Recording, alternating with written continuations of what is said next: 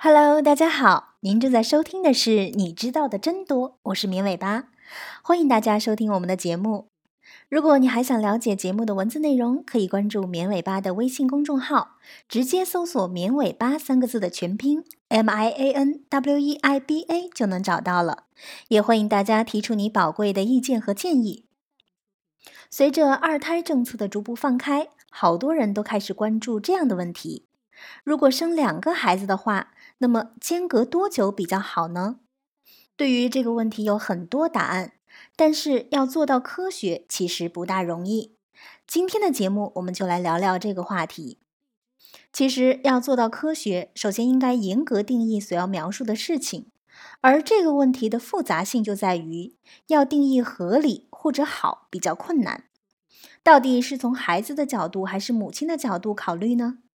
如果是从孩子的角度，是考虑孩子的智商还是情商，或者心理发展，还是个人成就呢？不做好严格定义，就会流于各说各话。其实，为了科学的回答这个问题，上个世纪末，《新英格兰杂志》上发表了一篇影响深远的文章，从新生儿的健康角度给这个问题做出了回答。从新生儿健康角度考虑的话，婴儿出生时的孕周和体重是两个非常重要的指标，这些结果和这个孩子出生后的健康情况，以及儿童期和青少年期的健康状况都关系密切。所以这篇文章重点考察了这两个指标，也就是早产的风险和低出生体重的风险。这篇文章研究了美国犹他州八年来分娩的十七万多例新生儿，最终得出结论。仅从新生儿的出生孕周和出生体重的角度考虑的话，生完前一胎后一年半到两年再怀孕是最理想的情况。研究发现了一个非常有趣的 J 型曲线，也就是说，早产和低出生体重的风险，一开始随着两胎间隔时间的增大而逐渐降低，到一年半到两年的时候达到风险最低。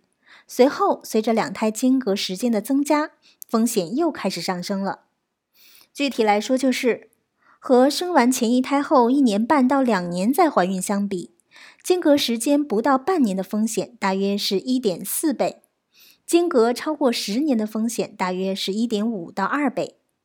这篇文章因为样本量大，实验设计精良，所以被大量引用。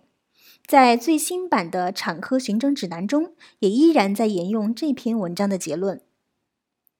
另外呢，从母亲的角度，关于剖宫产后再次妊娠的间隔时间，目前的文献很多，结论也比较一致，就是建议超过一年半，孕产期并发症的发生率会比较低。同样的，间隔时间太长，发生并发症的风险也升高了。比如研究发现。间隔超过十三年的瘢痕子宫发生并发症的风险有显著增高。因此，基于以上的数据，不考虑其他社会人文及心理因素，仅仅从母儿围产健康的角度来说，生完第一胎之后，过一年半到两年怀第二胎是一个比较理想的间隔时间。虽然这个 J 型曲线显示了一个最理想的时间段。不过，这个间隔时间也并非这么教条，必须在这半年内完成怀孕的任务。而且，即使在《新英格兰杂志》的那项研究中也显示，两胎间隔二到五年的情况最多，占了百分之三十八点一；其次是间隔一年到一年半，占了百分之十六点八。毕竟人算不如天算。即使你知道了最科学的间隔时间，也没办法把人生计划的如此精确，人生也没办法做到事事完美。而且做决策的时候，健康也只是众多需要考虑的因素之一而已。你只要能够知道，如果打算生育二胎，最好在前次分娩之后避孕一段时间再考虑怀孕，也就可以了。至于网上说某影视明星的夫人五年之内做了四次剖宫产手术，这实在不是什么值得提倡的事情了。虽然具体情况不是很了解，但是单单从这个时间间隔来看，无论是大人还是孩子，其实都经历了比较大的风险。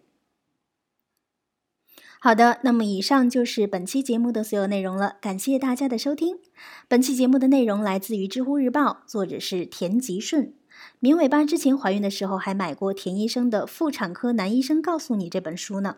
如果准备生宝宝的朋友，也不妨学习一下吧。